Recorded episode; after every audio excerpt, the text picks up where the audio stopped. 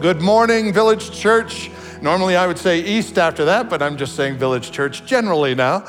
Uh, Village Church of Bartlett, Village Church East. It is good to see you all here this morning. My name is Craig Jarvis. I'm the lead pastor at Village Church East, which is in Carol Stream. Many of you have been praying for us uh, that we would uh, find a building. Thank you for those prayers. Please keep them up.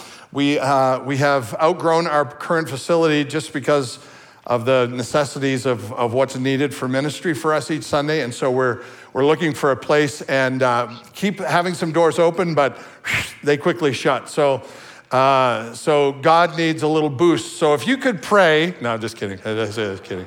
Uh, if you could pray and just ask that, uh, that we would be aware of where His leading would take us and provide what we need just at the right time.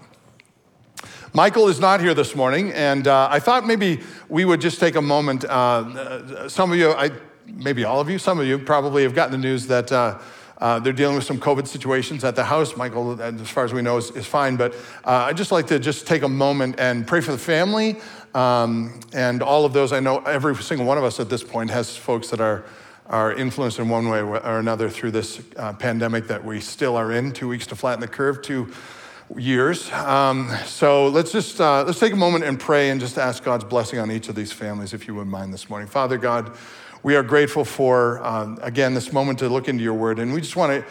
Uh, take a moment, take advantage of this, this amazing tool, this, this weapon we have called prayer, where it invites uh, you and the power of, of, um, of the supernatural to enter into our world and affect physical things and I pray, Father, that you would uh, just watch over the Fueling family, provide for them, protect them. Um, I pray that you would just help them to get through this with uh, as little, little residue as possible. And for all of those who are uh, influenced in one way or another by this pandemic, Father, that are even represented here online this morning, uh, that you would enter into our world and bring peace and joy and hope in a world that is more and more fearful, it seems like, every day. Help us to remember the conquerors we are because of you and that nothing takes you by surprise. And so we, may you increase our faith through this time and help us to be those who not only speak about the gospel, but live it out in our lives, even when it's difficult. Um, provide healing that only you can bring, and Lord, we will give you all of the praise because we know that all good things come from you. Bless us this time, I pray again. In Jesus' name, amen. All right, we are continuing our study this morning. As you may or may not know, this is something that we do each uh, Sunday. We, we preach the same message on three different campuses. Uh, right now, it's uh, three different churches that get together and do sermon prep. And Michael suggested that we do one Sunday, because this is spiritual warfare, you got to tap into the armor of God. And so Michael suggested that we do one Sunday on the armor of God. And I stuck up my hand and I said, I think that's a bad idea because the last time I did a series like this, it took me like a year to get through. But he said, ah, we can do it. So, so we are doing one Sunday on the armor of God. And I, I will have you notice Michael's not here this morning. So I am doing one Sunday on the armor of God. So what's that? Uh, thank you, Jonathan. Yes. one voice in a sea of people. Thank you. Since we're talking about spiritual warfare, spiritual war, my mind uh, is constantly drawn back to some of the wars, some of the battles that we face or have faced in our world today. And one of the battles that has changed our world forever is the Second World War and the rise of Germany, Nazi Germany. This is, uh, this is a terrifying time in the last century. In 1933, Hitler was made Chancellor of Germany within a month. Uh, after he was um, made Chancellor of Germany, there was a terror attack inside of Germany. And so, what Hitler decided to do was he shut down everything. He, he incorporated some things that weren't there before. In their effort to provide safety to the German people, they actually birthed another branch of the police called stormtroopers. Some of you are aware of this, not the Star Wars stormtroopers, not the ones that always can't shoot straight, but these were, uh, these were the, the real stormtroopers that were, that, were, that were doing terrible, atrocious things in the country of Germany. Within three months, they began to have public book burnings. Within six months, communications were prohibited. Uh, free communications was prohibited. And right after that, they established a one party rule. Nazi Germany was now Nazi Germany. In less than five years after that, Hitler would begin his march beyond the borders of Germany into Europe, and he began taking this uh, taking Europe by storm. Europeans put up a good fight for a while, but eventually they ran out of ammunitions and all of their reservoirs, and they, they didn't have anything to fight with. And so by the end, as Germany began ramping up its ability and its strength and its power in weaponry, the people of Europe began to have nothing. So they ended up fighting with pitchforks and rocks. And before long, you can imagine that would not last very long. Hitler had them outgunned, outmanned, outresourced. Hitler had a technology that they didn't have, and they were no match for him. And as the complete take- takeover progressed, Hitler would then march into all of Europe, and eventually people would have nothing to fight with. History records this as one of the most horrific times in uh, some of our lifetimes and, uh, and how he took over this. Uh, th- this actually is a picture of uh, the island of Cyprus where he, he did atrocious things. Um, just, uh, they put up a fight for a while and they paid for it. And hundreds and hundreds of people died. Listen, Christians are in a war today. We may not know it. There's no explosions and gunfire that goes on too much unless you're in downtown Chicago where you should wear your bulletproof vest. But, um, you know, or around the world where there is persecution that's happening, but pretty much for most of us, we think to ourselves like, like the battle is elsewhere. And because we're not faced with it every day, there's no explosions, there's no gunfire. 1 Peter 5 8 reminds us, however, it's written to us and it says, Be sober minded, be watchful. Your adversary, the devil, prowls around like a what, church? Like a what? Not like a little kitty, not like somebody that you want to, you know, just a, a little animal that you want to, you want to pet. You come to face with a face with a lion is one thing, but a roaring lion is probably a hungry lion. Prowls around like a roaring lion, seeking someone to what, church? You notice that it says someone to devour? Sometimes I think that Satan works better on a, like a, a big plane. He's not looking for necessarily huge swaths of the economy. He's looking for someone. The war goes on all, all around us. Everyone you know is on the battlefield, and Satan is targeting one at a time. Most people don't know that they're in this, this battle. They deal with things, inner things that they can kind of grab a hold of self worth, self esteem. Those are the greatest enemies we can. Some churches, that's, that's what they speak about as our greatest enemy. But I want you to know that Jesus said that your greatest enemy is the devil and his cohorts. And when you talk about the demonic war, People have a tendency to kind of back away from that. Mostly it just scares people to death. It's something we can't handle, we don't see, we can't really comprehend. Yet Jesus says this enemy schemes against individuals daily. Jesus talked about, talked to, warned against, and, and spoke regularly with the devil. It's always kind of uh, interesting to me. People, people will say, I don't know if the devil really exists. I say, Well, what do you think of Jesus? Did he really exist? Yeah. Do you think he was a good person? Yeah. Do you think he was a good teacher? Yeah. Well, you need to know Jesus can't possibly be a good teacher because if the devil doesn't exist, Jesus is insane. Because he thinks he's talking to the devil regularly.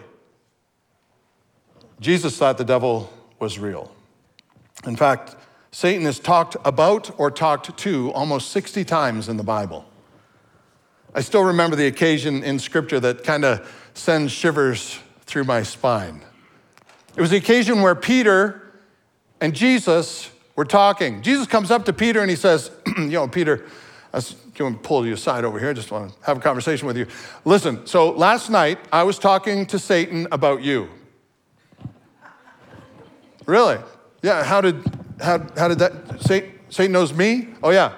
We had a conversation about you, and here's the deal He's got his eye on you, he wants you. How would you feel if Jesus said that to you?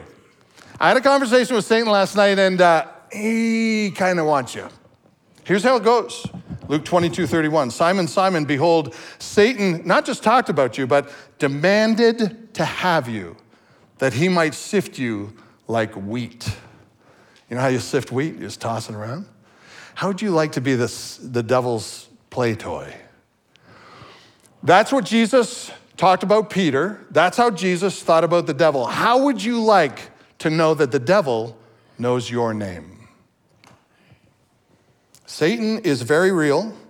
He is an individual and he schemes about and schemes, uh, uh, schemes toward us, against us, on a daily basis. There is a dark opposition that fights against us regularly. I wonder before this series, like how many of us actually thought that there's this warfare that's going on that we don't see? Consider this. If you are a soldier on a battlefield and you don't know there's a battle going on, how dangerous are you to the enemy? You're what we like to call a speed bump, right? But if you're aware of the battle, if you're aware that there's a battle going on, wouldn't you likely look for the most impressive weaponry, fighting tools that you can find? If you know you're out there and you need weapons, wouldn't you look for? I mean, let's say there's a pile over here of sticks and pitchforks and rocks, and a pile over here of uh, rocket propelled grenades and flamethrowers. Which one would you choose? Yeah, all right, I'll take the pitchforks. No, you'd go over to this one over here. Why? Because you want the most impressive armor, the most impressive weaponry that you can get because you know you're in a battle. Here's the challenge Church, I don't know if we really know we're in a battle. I don't know if we buy it. And yet, Jesus is talking to the devil about people that are hanging out with him on a regular basis. Here's the good news God has given the followers of Jesus Christ every tool they need to fight. You have been given everything you need to not just fight, not just hold ground, but to overcome. In fact, the Bible says to be more than conquerors. I don't know what it means to be more than a conqueror. I'm just happy to be a conqueror, right?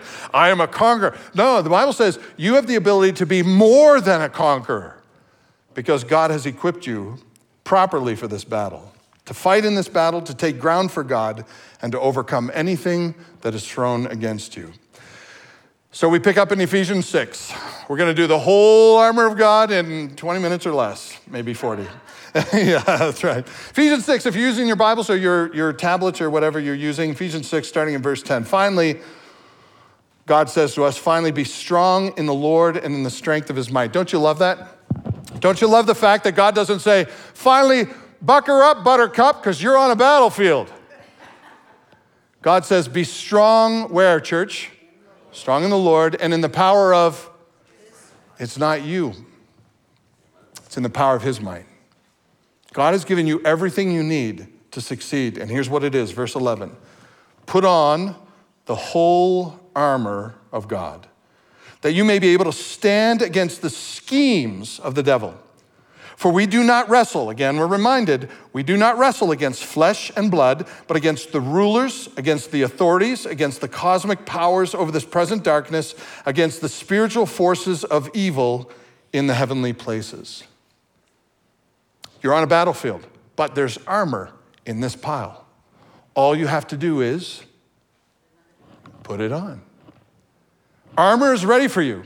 Like the fruit of the Spirit. When we did our series on the fruit of the Spirit, it's like, boy, I'd love to be more loving. I'd love to be more, what is that? Love, joy, peace. I'd love to be more joyful. I'd love to be, yeah, patient. I'd, I'd love to be more of that. Can I be more of that? Listen, when you accept Christ as your Savior, the Holy Spirit comes to indwell you, which means you get what He has. Love, joy, peace, patience, kindness, goodness, meekness, gentleness, self control is there. All you have to do is put it in action. We're our greatest enemy because we get in the way of that coming out. When in reality, we have it, we just need to, the armor of God is the same thing. Put it on. It's there, it's His armor, it's not yours. He has made it, it's pretty good, better than a flamethrower. Put it on.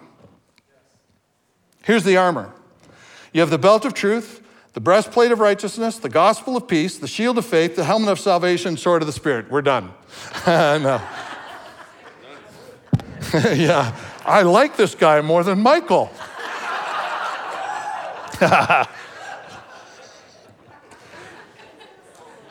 we got to talk about each one of these and then we'll be done, all right? Listen, you don't need more salvation, right? You got as much salvation as you need. You know Christ is your Savior, you get hit by a truck, you're going to go to see Jesus. You don't need more salvation. You don't need more righteousness. You got all you need. You don't need more God. The gospel doesn't need to be more powerful. The gospel is what it is. You got to put it on, put it on, put it on. put on is a decision you must make. The armor is available. The question is, do we think we need it? When we talked about what we were going to name this, this title for this message today, I thought a good title would have been, For Goodness Sakes, Put Your Clothes On. That's a good title because it's there. Don't go onto the battlefield without your armor. It's there. And it's not your armor, it's His armor. You might be able to stand the schemes, stand against the schemes and the traps. He will set them for you left and right, but you don't have to fall for it. Not if you've got your armor on. Our war is not against flesh and blood. This is a hard one for us because every time we get attacked, we see flesh and blood. But in reality, we need to see beyond that. What is moving this flesh and blood, this talking head on the TV, these, these friends and neighbors that are talking about stuff that is just like, that doesn't make any sense? What is moving them to adopt those opinions, those schemes, those traps, and then to propagate them to you like everybody believes this? It's not, what, it's not who they are, it's what's, what's behind that. What's behind them? Therefore, verse 13 says, Since this is the battle, Therefore, take up, here you have it again, put it on, take it up, take up the whole armor of God that you may be able to withstand in the evil day, and having done all, to stand firm. I hate that the evil day word is in there, don't you? There's, there's coming days that are more evil than others. There's an evil day. You may feel like you're in it. It may not have hit you yet, but there's evil days. And it's on these days, you got to make sure you got your armor on. Withstand is what God calls us to do with the armors. With the armor, follow Jesus. Followers of Jesus are living representations to Satan of the ground he has lost. Let me tell you one more time. Followers of Jesus are living representations to Satan of the ground he has lost. He does not like to lose ground. He is called the prince of the power of the air. He is called the ruler of this present world. He does not like to lose space. When you take space for Jesus, you represent a threat to him because you're taking space away from him. Space he can't control, space you interject the gospel into. And so God tells us stand on the ground that God has redeemed and don't give anything back. Verse 14. You have it again. Stand therefore, having fastened on the belt of truth. Now, why is truth a belt? I always ask these questions, and we're going to go through the whole thing. I'm going to say this every single time. Why is truth labeled as a belt? Well, in these days, you wore a tunic under your clothes, and you would have to bring in that tunic with a belt inside so that it doesn't like flow out when you least expect it. Now, when you're wearing armor, you definitely don't want that happening. Plus, the belt operated two ways. It held, it cinched in everything so that it doesn't like sneak out of the holes, but number two, everything else hooked to it. Your armor hooked to the belt. So when if your belt is tight and secure, not only does it keep your pants up, but it also keeps the armor stable. In this case, I think the belt is labeled truth because we need to have truth as the core part of who we are. If we say that we follow Jesus Christ, is that the truth? Because if it's the truth, it is the integrity of who we are. We don't look at other things and say, I find my identity in this. I find my identity in that. I find my identity in this thing. We take our cue from God who says, You are image of God, find your identity in me. And when we surrender to Jesus Christ, when we become followers of Jesus Christ, our identity becomes our belt. It's the true part of who we are. We know the reality of what's going on. We know whose we are and we know who we serve. We have taken the blue pill. you like that? Matrix. We live in the light of who God has called us to be, and it becomes the center of everything that we are. We are not ashamed of the gospel of Jesus Christ because it is who we are. No more than I'm ashamed to have this amazing set of hair on my head Matt. Matt, Matt bought a little wig to mock me this morning, and I love the wig, Matt, but it's who I am, Matt. Just like that uh, shirt is who you are. What? I bought two. You bought two. we know who we are. It is, the, it, is, it is the core, the center of our beliefs. I think that's why the belt is named truth. And then having put on the breastplate of righteousness. So the question I ask at this point is why is the breastplate righteousness? Why is righteousness designated as the breastplate? I think it's because Satan accuses us daily. And you know how he accuses us? He says, Oh, you're a follower of Jesus, but you did this last night. Oh, you're a follower of Jesus, but you let your tongue get a little out of control this week.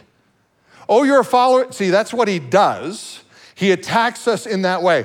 That's why the breastplate covers our chest area, our hearts, our seat of emotions.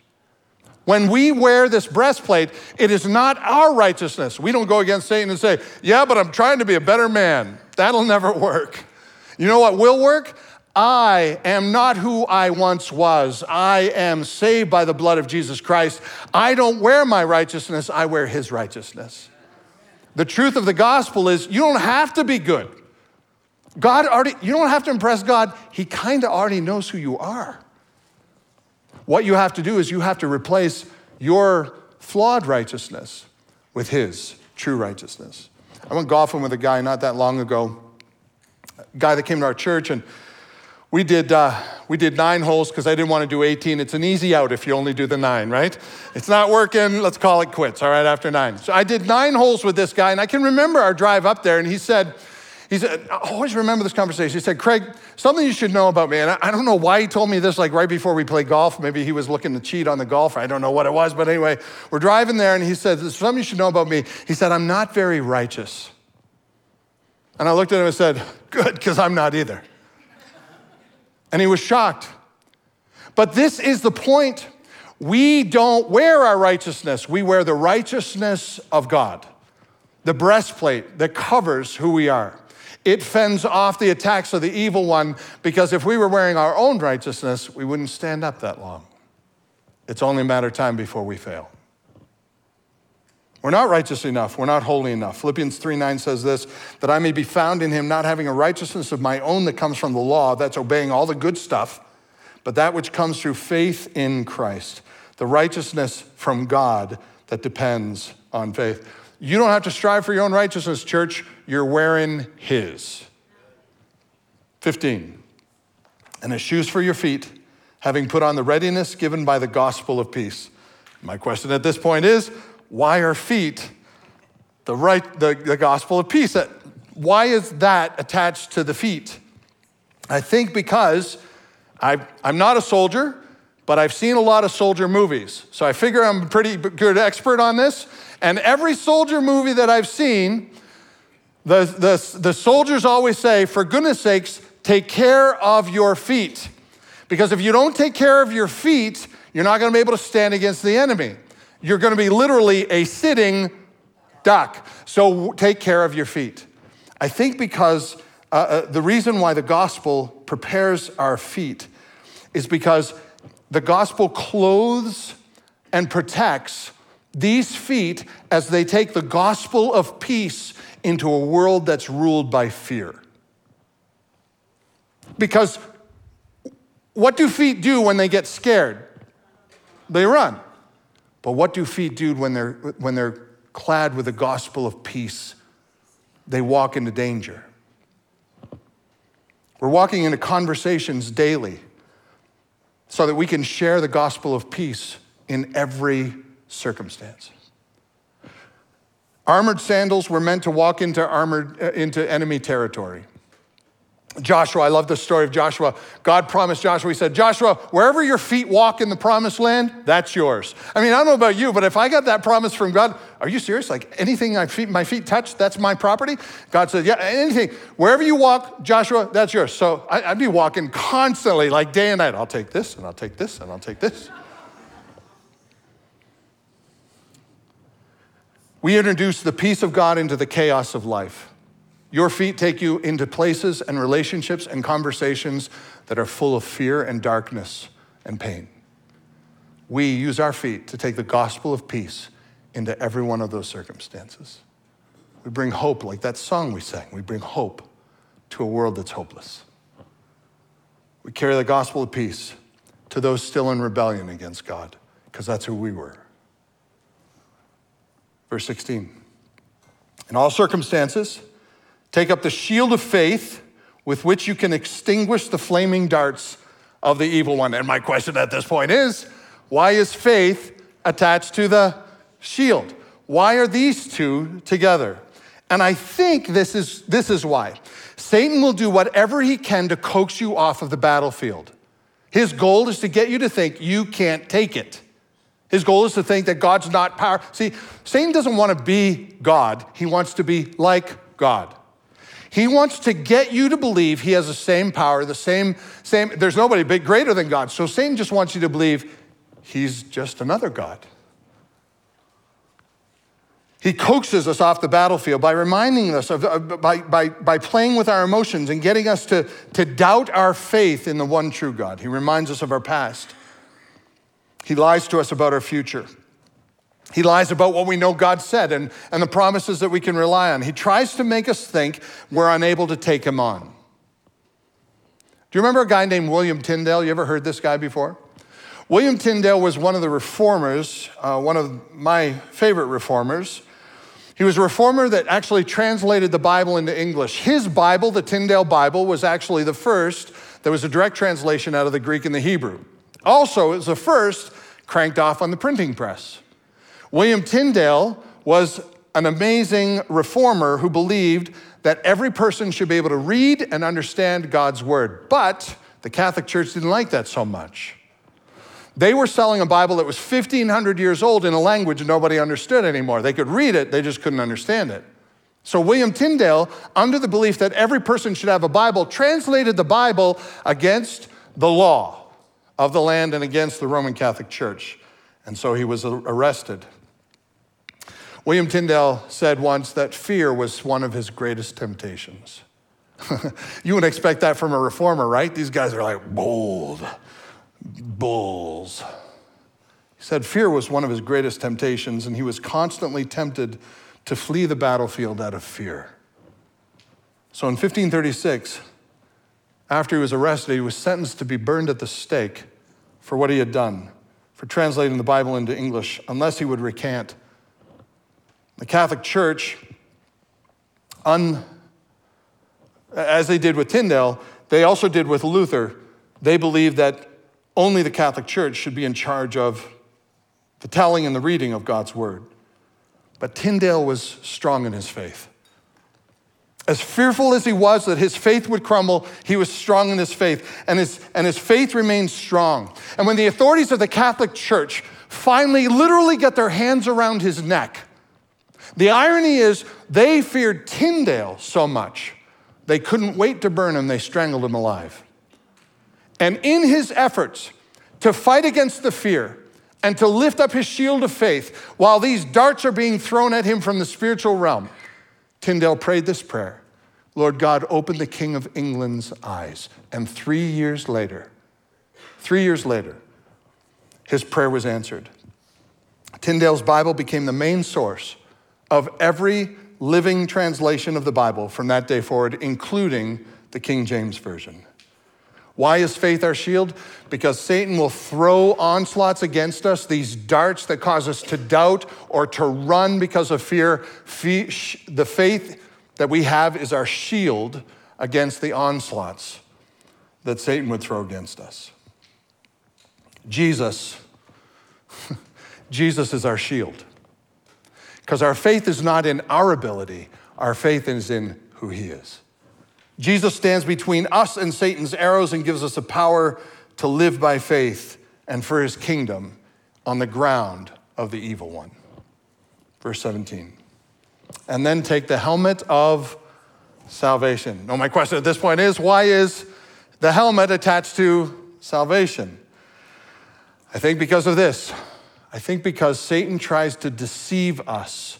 And where are we deceived, church? In our minds.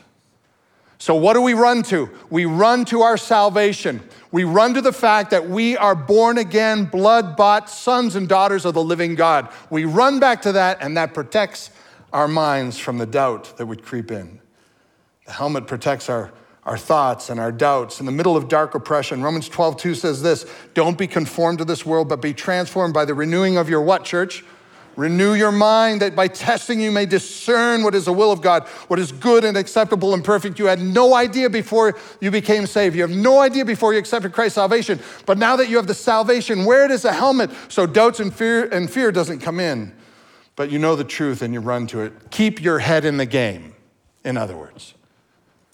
And the next one is the sword of the Spirit, which is the word of God. My question at this point is I know, why is the sword the Word of God. This actually is a weapon of great offensive. Now, again, I haven't been in the military, but I have seen wonderful military movies, and apparently, you can use a lot of things as an offensive weapon. You can use your helmet, you can use your body armor, you can use your shield in pretty crazy ways, right? You can, but the sword is created to be the weapon of offense. A formidable soldier is one who knows how to use their weapon. Let me say it one more time, church. A formidable adversary is one who knows how to use their weapon. They live by it. They know when they pull it out, they use it. They know how to use it. And for us, I think the sword of the Spirit, which is the Word of God, is given to us because this is our offensive weapon. You should know how to use it. Look in the book of Psalms 119, verse 11. It says, I have stored up your word in my heart that I might not what, church? Know how to use your weapon. Put enough in here, put enough in here that it, it bleeds out of you on a regular basis. I heard one pastor say, This book will keep you from sin, or sin will keep you from this book. Whenever you find a weak follower of Jesus, you will find a person who does not know how to use the Word of God properly or abuses God's Word to make it say what they want it to say. And there's plenty of those. It's a job of the Spirit of God to remind us of God's truth so that we can use it in times of dark opposition. It's called armor for a reason. God has given us everything we need in order to stand against the schemes of the devil because there are many believers who have their armor available, but they don't put it on. Listen, Satan's mission is to get you to do one of two things one, stay on his side, or two, be useless on the other side. And the way that you can do that is not knowing how to use your armor properly. He's always looking for rebels to join his cause. And, and, and the way that he'll do it is so subtle. He'll always come to you with the same question Is that what God really said? Are you sure that's what? That was this whole thing from the Garden of Eden. He hasn't come up with a new playbook. It's as old as like the beginning of time. When Eve was at, at the tree, Satan came to her and said, Did God really say that? And Eve went, I wonder if he did. I'm second guessing myself now. He'll do the same thing now. Because he'll come at you and he'll, he'll, he and his minions will come at you and they'll give you a philosophy, a, a mantra to live by. And if you don't know the word of God, you're going to go, that sounds right. That sounds good. And he will dress it up to make you feel like you're the best person in the world, but at the core of it is a rotten philosophy that'll eat your soul. If you don't know how to use the sword, you're kind of a sitting duck. He will use rulers, authority figures, influential personalities, social media, the airwaves, all that he can in this world to get anything through that armor that you do or do not put on. And if you've decided to follow Jesus, listen, you are his greatest threat. You are his greatest threat. Little old me, yeah, you. You've taken ground from him. He doesn't like that. Like we may think that, you know, he's, he's after the big, big wigs, right? He's after these, these big people over here. If you're a follower of Jesus Christ, you have taken ground he declared his own. That's not good. He wants it back. Unsheath your sword and use it like your life depends on it. Luke 6 47, Jesus said the same thing, only he said it a little better than me. Here's what he said Everyone who comes to me and hears my words and does them, I will show you what he is like. He's like a man building a house who dug deep and laid the foundation on a rock. And when a flood rose and the streams broke against that house, and they could not shake it because that house was well built. You've heard the words of God? Believe them, use them. They're your weapon against the enemy. I only have a couple of so whats for you. Number one, the soldier's mission is to take and hold ground for the Lord. The soldier's mission is to take and hold ground for the Lord. The armor is key in this mission for one reason God is telling you, you have everything you need. It's His armor, not yours. It's His righteousness, not yours. It's faith in Him, not faith in your strength. It's His gospel, not yours. It's all His. You put it on, you will. Listen, you'll not just stand, you'll make a difference for Him. Satan will continue to oppose you. You can count on that. That's his job. He'll send his minions after you and he'll attack you through the people you love. But you have everything you need to succeed. And Jesus promises that we can find victory through this through his power and stop giving up ground. First, uh, 2 Peter 1 3 says it this way His divine power has granted to us all things pertaining to life and godliness. Jesus came here and conquered every foe so that we could have his power at work in our life. Hebrews 4:15 says it this way, Jesus has been tempted as we are, yet without sin. Let us then with confidence draw near to the throne of grace that we may receive mercy and find grace and the help, uh, and the help in the time of need. You know what that's saying? Jesus has gone through it all just like you do.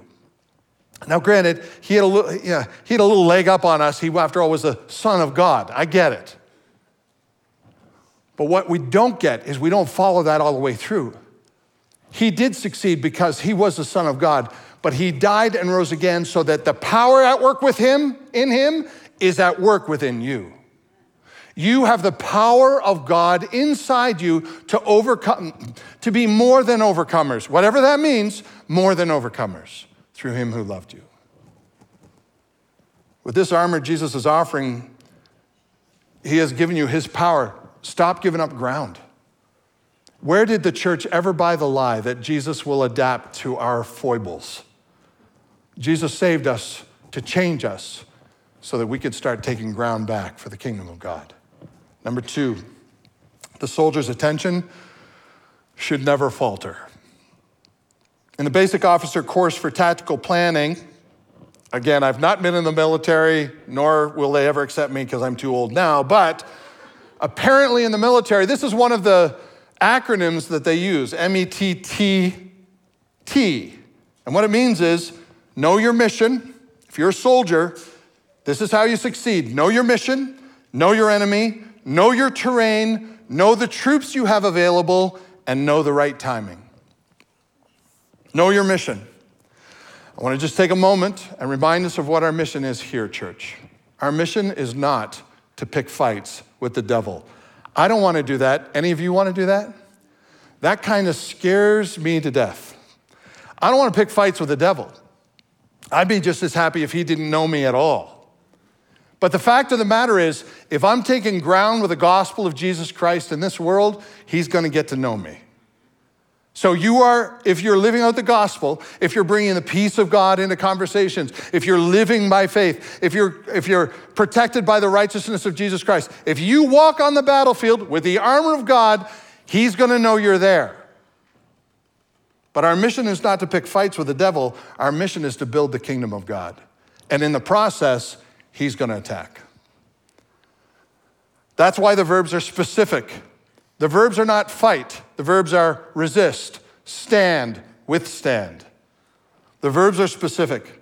Our mission is to take and keep ground for Jesus Christ. Our enemy is threatened by our mission to spread the gospel of Jesus Christ. Boy, is that true today, don't you think? For us at Village Church East, we're looking for a building. It'd be nice to have a building, it would make our lives a lot easier. But if we start thinking our mission is to build a building, we fail. Our mission is not to build a building or get nicer chairs or expand or to grow or any of those things. Our mission is to stand firmly in the gospel and take that gospel in as many different places as we possibly can with our feet. That's our, that's our mission. If you're in a church that starts telling you your mission is anything but pro, propagating the gospel in this world, you're in a church that will eventually fail. A building never threatened the devil. Expansions never threaten the devil. And by the way, if you get confused on this, you should really read the first two chapters of the book of Revelation because those churches really got it confused. There's seven churches there that really got confused about their mission, and God said to five of them, I'd rather you weren't around. Get back to what you're supposed to be doing. Remember your mission. M E T T T. Know your mission. Know your enemy. We talked about this. Satan, he's the deceiver, the accuser, the liar. We've covered this. Know your terrain. This world is Satan's playground where he spreads his lies with unsuspecting people. That's your terrain. Know your troops. God sends angels and they fight against demons. The devil in this realm, we don't fight against flesh and blood, but against principalities, powers, authorities, rulers, cosmic powers in heavenly places. We've studied all this. All that Junk births from the demonic realm and it gets spread into our physical world. That's what we fight against. So know your troops. God will send angels and God gives you armor. Know, know your, and by the way, look beside you. Would you just take a minute and look beside you? Maybe you haven't looked beside you yet. There's somebody sitting there, maybe. maybe they're not, and that might be a personal issue. But if there's somebody sitting there, they're part of the troops. If they know Christ as their Savior, they're part of the troops. God gives us all of these things. Know your troops. Know the time. Sometimes the battle rages more than others, and you can always perceive this through the messages being propagated to the masses. And I got to tell you, with the internet, as wonderful as it is, it sure does get a lot of weird messages out there pretty fast. We're all born into the battlefield. We just don't know it. God rescued you on purpose. You are not rescued. Sometimes I, I, God, you rescued me, you saved me. Let's just call it quits. I'll come home right now. But he doesn't do that. He doesn't rescue you to stick you under a rock. He rescues you so he can light you up. In fact, he uses that very illustration. He says, I have lit you up like a candle. Now, we would say a candle. Let's use a bonfire. I lit you up like a bonfire. What kind of a person would ever put a big, a big bowl over a light or a, uh, you know, uh, it's dark out here. Let's, let's cover that light up a little bit so we can see less. Makes no sense. When God lights you up, He lights you up on purpose so He can light up the dark. Salt and light in a tasteless and dark generation. God made this clear for His own disciples, Jesus Christ, and He makes this clear for us in the world today. Listen, church, the biggest threat is the person who knows the battle and the enemy and their weapons. The biggest threat is the person, follower of Jesus Christ, who knows the enemy, who knows the battle, who knows their weapons. The biggest hindrance is a person dressed like a soldier with their sword sheathed and no idea they're standing on the battlefield. That's the biggest hindrance. Because they got a lot of opinions, but they're not really fighting anything. They kind of would rather fight each other. Our job as Christians is to interject the truth of the gospel of Jesus Christ into every relationship and every conversation. God has clothed you to fight, and God has clothed you to win. You know the common theme in every horror movie? I haven't watched a lot of horror movies, but the ones that I have seen, there is a common theme. Like some of them would be really wacky and uh, silly and all of those things. Uh, but the one common theme is this people make stupid decisions and they always end up running for their lives. Those are the two common themes. Like stupid decisions, like here comes the bad guy, let's run into the, the, the barn with all the sickles hanging around. You know, that's a good decision. Stupid decisions, and they always end up running. Everyone is led by fear. Not so, soldier of Jesus Christ. We are not led by fear. Perfect peace casts out fear. The word stand for us is listed over and over. When the bad guys come, we stand there. We stand there. We do not give this ground back. This is our ground, bought by Jesus Christ, and we are keeping it as stewards of His. And we will give it back to Him someday. I think of that, like, I think about my children like that. I, I don't want my children to be good citizens in society. I mean, that would be a plus, don't get me wrong. I want them to be fervent followers of Jesus Christ. I want them to be more devoted to Jesus than I am. Because only then have I protected that ground for God. Let's play a game. My church, the church, Village Church East, we love to play games, right? Sure. Yeah, okay, so here's, hey, thank you for that, right in the front row. Okay, so here's a, here's a game that we're gonna play. When God gives us these commands in, in uh, Ephesians 6, he uses these, these words, stand or withstand, over and over and over again. The reason he does is because he wants us to know you've got the power to do this. You've got the power to stand. Stand. Take the ground, stand in it, don't give it back. So resist the devil, and he will flee. All that stuff, all right? So here's what we're going to do. Every time you hear the word stand or withstand, you are going to stand.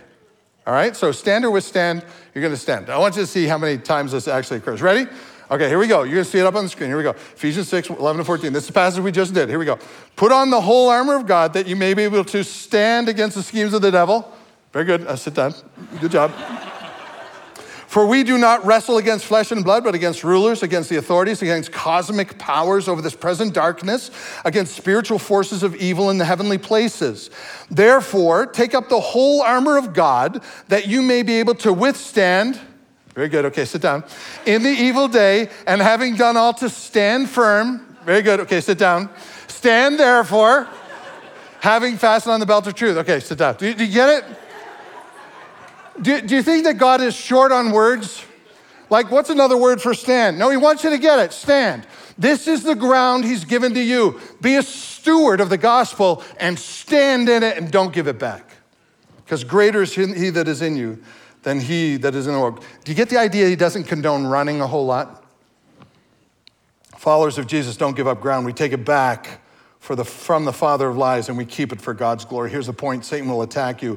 Followers of Jesus have everything they need. Now stand and resist. Last one don't fear any dark opposition. Uh, one in every group. Okay, the game's over, Dave. Don't fear any dark opposition. Satan will oppose you at every turn. Count on it. The reality is, Satan cannot take back what God gives to you. Can I say that one more time, church? The reality is this Satan cannot take back what God gives to you. The only way he's going to get it back is if you give it to him. So don't give it to him. You, it's yours. Stand. Just kidding. Stand and don't give it back. Stop buying the lies that you're powerless under this dark opposition. The gates of hell do not prevail against us. It doesn't work that way. It's time to step out of the shadow, soldier. Romans 13, 12 says this the night is far gone, the day is at hand. So let us then cast off the works of darkness and put on the armor of light. Pray it on daily, put it on. Know who you are in Jesus as the belt. Hunger and thirst for righteousness in this world, like the chest plate of righteousness. Prepare your feet with the gospel. Introduce the gospel in every space you walk into, and don't be ashamed of it. It is the gospel, it's the power of God unto those who are being saved. When your faith is attacked with fiery darts, put your trust in Jesus. He can withstand any attack Satan has. Keep your head in the game, put your helmet on, swing your sword like a samurai. Learn God's word. And for God's sake, pray like your life depends on it. We're not holding back an evil army with farm tools and rocks, church. We have the armor of God. I'll say that a little better. We're not holding back an evil army with farm tools and rocks. We have the armor of God. The power to resist, the promise that we will overcome, and the reminder that even if we lose our lives in the process, what's, what waits for us is not worthy to be compared to the horrors of this life. What would the world look like if every follower of Jesus Christ stopped living like victims and started living like conquerors? Romans 8:37 in all these things we are far more than conquerors through him who loved us. For I am sure that neither death nor life nor angels nor rulers nor things present nor things to come nor powers nor height nor depth nor anything else in all creation will be able to separate us from the love of God in Christ Jesus our Lord. You're on the winning side. Take up your armor. It's a battle. Don't give anything back. Take it. It's yours. Father, I'm grateful for our time this morning as we have talked about the power that we have in us because of you, not, not because of us. The shield, the armor that you provide, not our own. The tailor made armor that you have given us so that we can make a dent in this world for your kingdom. May the church around the world stand up in these dark, in this darkness of this generation. May we not, like Paul said, may we not be ashamed of the gospel. It is the power of God that changes this world around us. Not good ideas, not political philosophies, not figureheads, not talking heads on the TV. It is Jesus who can change this world. So may He, Lord, live through. Change us into the image more of this beloved Son who we worship, and may we make a difference in our generation with the gospel we have been given. In Jesus' name I pray, amen. As we finish our service each Sunday, we have a time of communion. The reason we do this is because we want to make sure the gospel message is clearly proclaimed. Uh,